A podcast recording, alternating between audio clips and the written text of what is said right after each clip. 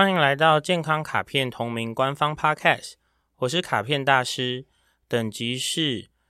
没有特别觉得任何形式的争执要被定义叫做冲突不可。我是健康实习生，我的等级是曾经很害怕冲突，但是现在觉得冲突可以，但是要有对手，是好战的意思。对，因为如果一个沟通里面，我觉得不沟通比冲突更冰冷。好，就是喜欢这个热血沸腾的感觉。对，可能是。今天聊冲突，你最近有跟别人冲突吗？呃，我觉得我一直都有压抑冲突，然后，但是如果对方要来对我冲突，我不太知道怎么处理的时候，就会形成内在的沮丧。但是如果我冲回去的时候，我又觉得说，哎，我是不是太凶了？所以关于冲突这件事，我可能都还在很矛盾的状况。所以正好今天来听听卡片大师怎么说。我刚刚最前面的那个说法，好像大家对冲突的定义有点像是带着情绪，或者是带着某种形式气势的强烈诉求的沟通的碰撞。然后，所以这件事里面有两个事情，一个是你要沟通这个诉求，也就是你其实还是在进行一个我告诉你我要我要传达的事，嗯嗯嗯。同时，我把我的情绪一起发出来，我会觉得所谓的冲突，好像在大家的这个想法里面，就是说，如果这两件事，我的情绪和我的讲理混在一起。然后是属于生气类型的事的时候，它就会被叫做冲突。所以冲突可能某程度被归类在比较负面。然后如果我没有情绪的想要说服别人，就是说服，或者是说沟通，就是一个好。哦。对，所以我刚刚说的事情是说，为什么我会没有特别觉得冲突是什么样子的东西？那个表示我可能都是认为我自己是在。陈述我的想法，或者是表达，可是有一些时候我的情绪平淡，有一些时候我的情绪高昂，高昂一点就像冲突。对，可是我觉得冲突里面还有一个感觉，有点像是好像是不是要两个高昂的人？诶，所以你刚刚说的你你喜欢的这种好战的越战越勇，是两个人都有情绪高昂，然后他们都在讲理，那这个很有趣。大家辩论，嗯，大家在意的事情是我的道理跟你的道理搭不起来，还是大家在意的是我的情绪和你的情绪没有被照顾到？其实它是一个二乘二的事件。对，有办法兼顾吗？我觉得其实是这样子的，就是，但是我我我猜测这个东西会有一点点会被我们讨拿去讨论的事情，就是左右脑啊，然后男女生啊这种形式的分类方式，比如说会说这个比较在意感性的思考的女孩子的想法，或是比较感性的脑袋。那可是也会有，好像是比较在意讲道理的这个所谓的我们说左脑，还是说男生的想法。所以如果你问我的话，我是很实际的人，所以我们要回到我们这个 podcast 永远的主题，因人而异。对，所以你就算受到我情感上的剧烈而感受到冲击，我都觉得你不需要管那件事，因为那只是我舒服的方式。我比较想要你回应我的。道理的那件事情，OK，好，现在我们要层层来播一件事，就是啊，如果我们现在为了一件事据理力争，但是没有情绪，像是彼此沟通跟说服，嗯，但是有些时候我们遇到一个，比如说我真的超级在意的事，我很难不带任何的情感或是情绪，所以我可能有我的表达，嗯，但是。接收方如果也是一个容易情绪就被点燃的人，就可能会是双向冲突。但如果我单向把我的情绪跟讲道理丢给你，但是你是不喜欢这种方式的人，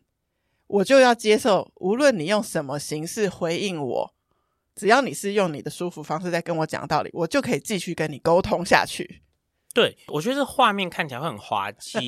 可是呢，会不会有一种情况？可是我不知道，我觉得好像在戏剧类或是表演时可以看得到哦。对，比如说他们要故意呈现一种刻板印象嘛，所以他就让那个妈妈很歇斯底里的大吼大叫，然后那个爸爸就会很冷静的，就是只是回答他想回答的答案也好，或者是疑问也好，然后那个妈妈就会继续张牙舞爪的讲的时候，但是那个爸爸就是心如止水的就是。你如果拿着剧本的话，那个沟通看起来很成立，对，只是他们两个的情绪，一个是放的很大，一个是放的很小，那我不会觉得他们。没有在沟通，那你刚刚讲到了一个很好，其实因为因人而异嘛，所以有的人他会你说用自己舒服的方式回答，有的人他可以直接的滤掉那个情绪，他就是回答你事情，有的人他会直接会先说你那么凶干嘛？他他已经 没有在在意你们讨论的事情有没有理论的脉络了，因为他就觉得你的情绪已经来影响到我，所以有的人会被情绪影响，有的人不会，然后大家都应该用自己舒服方式表现出，如果你你受到影响，你应该讲出来嘛。嗯，我觉得这个在好像不同的关系跟场景里面也会有一点不同。我第一次对于冲突这个事感觉到很奇妙的。解说是来自于有一次，我们各部门的主管跟员工通通都有一个年度大会，总经理请大家起立，然后说：“你过去的这一年已经学会面对职场上冲突的人，继续站着，其他坐下。一百个人里面，我记得只剩一两个站着。那我想说，嗯、哇，What a peaceful 的公司，是不是很棒呢？结果我们被 K 了一顿，说如果如果你们不能去。”直视，因为一定部门跟部门之间会有利益上或是想法上的冲突。但如果你们不愿意冲突，嗯、会不会其实我们就是裹足不前，就永远都用啊我们最舒顺顺的方式在做事？另外一个我听到的解释是韩剧《我的蓝调时代》，他说他里面把冲突诠释到了极致，把大家都逼到了情绪的绝境，然后再开始梳理面对问题。然后这这两件事让我觉得，哦，原来冲突里面有这么多可沟通空间。嗯，我们要拆开来，因为这两件事在我的解读，他们毫无关联。OK，所以我们先看第一件事情。第一件事情啊，我想象，因为我也不是当事人，所以我听这个故事的时候，我的感受是，那一位高层他的意思是说。他可能已经洞悉了，在职场上很容易有那种啊，我也说不过你，我也说服不了你，所以我也我也不极大我自己想要的事，嗯嗯，嗯，我也不极大公司想要的事了，嗯嗯嗯，我偏安江左，我领薪水并且度过这一天，所以他其实某种程度上，他有一点点想要 motivate 你们大家。再拿更多的能量烧在公司上，嗯呀，yeah, 我相信是这样，所以我没有办法说他这个算不算话术，他是不是一个对冲突这件事是一个正向的诠释的一件事。第二个，这个韩剧里面你说的，他让大家有点冲突到了极限之后，再开始梳理，或者说再开始算是重新建设吗？这种感觉，建设上彼此的关系。我觉得这里面有一个有一个有趣的事，就是那他怎么知道这个人他冲突的全剧，他最大的情绪、最少的情绪在哪？另一个人建设回来，另一个人最大的情绪、最少的情绪在哪？他我觉得那会有一点点忽略掉，就是很因人而异，没有人真的理解另一个人在想什么的这件事。所以这两个故事里对我来说听起来都没有特别有我喜欢的。感觉，但是呢，我觉得你刚刚其实这样子这样子，让我想到了一个很好的角度，Okay. 就是在冲突之中，是不是有人他没有打算要用道理和事实来描述，而想要用情绪的张力去压过对方？我相信有，比如说一样是职场上，我遇到 A 跟 B 两个，可能都是会大声沟通、据理力争的人。可是可以感受到，一个是想要捍卫他所相信的东西，嗯，然后不希望事情变更坏，嗯。但另外一个，我有感觉就是，这可能就是他的手段，因为他也没有别的东西可以压我了，所以他就用这个东西情绪压我，是 情绪勒索啊。所以说，呃，我觉得冲突你不能把情绪勒索美化成冲突，所以冲突冲突其实可以是善意的，然后冲突必须要有道理。没有道理的冲突就是情绪勒索。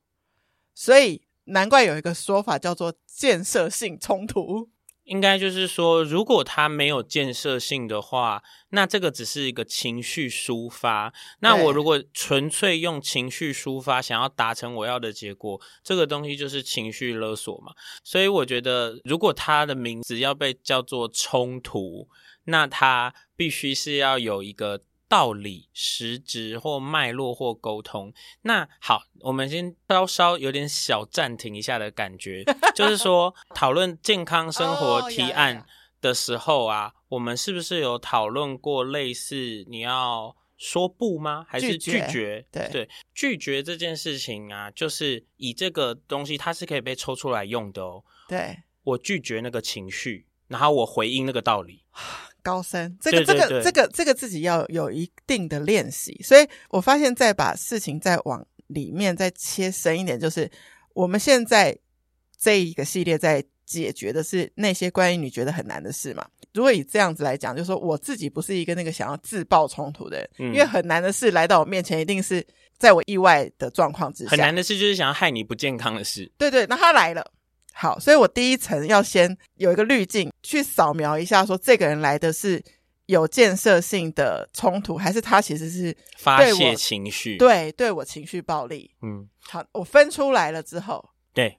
然后嘞，你分出来了之后呢，你就基于你自己的意愿跟舒适，你直接跳过你不想回应的部分，回应你要回应的部分就好，就好了。嗯，所以我觉得冲突这件事情啊。我觉得应该会在日常里，我们会很多人听到彼此在讨论说啊，我发生了一个冲突的事件。可是如果像这样抽丝剥茧看下来，其实有些它不是冲突哦，有些像是其中一个人。想要解释一个事件，对，而对面那个人想要用情绪压过这个人，而这个人感受到委屈，只好也把情绪拿出来，然后这件事情居然被人称为冲突。没有，这是一个单方面的情绪勒索之后造成的一个不舒服场景，这个是不健康的。对。可是如果这个人要捍卫他的价值，而那个人要捍卫他的价值，他们因为在这个价值上的摩擦。对于彼此的不了解，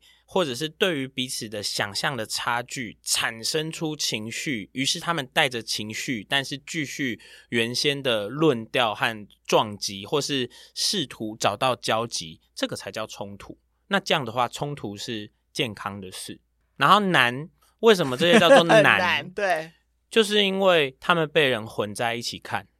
对，所以刚刚讲，老实说。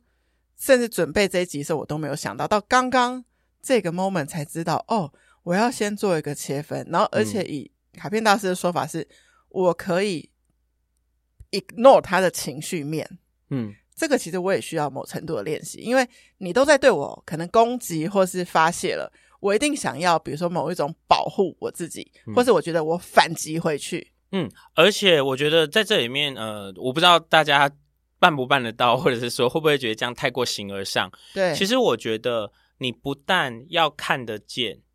你其实也要允许对方诶，因为他如果在这边硬要把情绪收住，只讲那个道理，那他可能会爆炸。OK，因为他其实他在呈现这个道理的陈述的时候，他的那个情绪是相应，跟着来的，是相应的。但是我们看着的人，我们可以选择只去。接收他的道理，而不要去吸收他的情绪。好，所以如果我现在在跟你有一个冲突，我先无法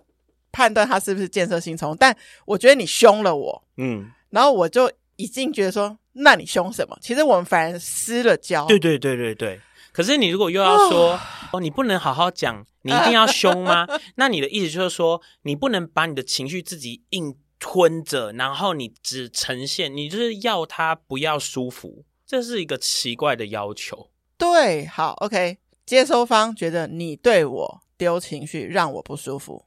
我先放一边。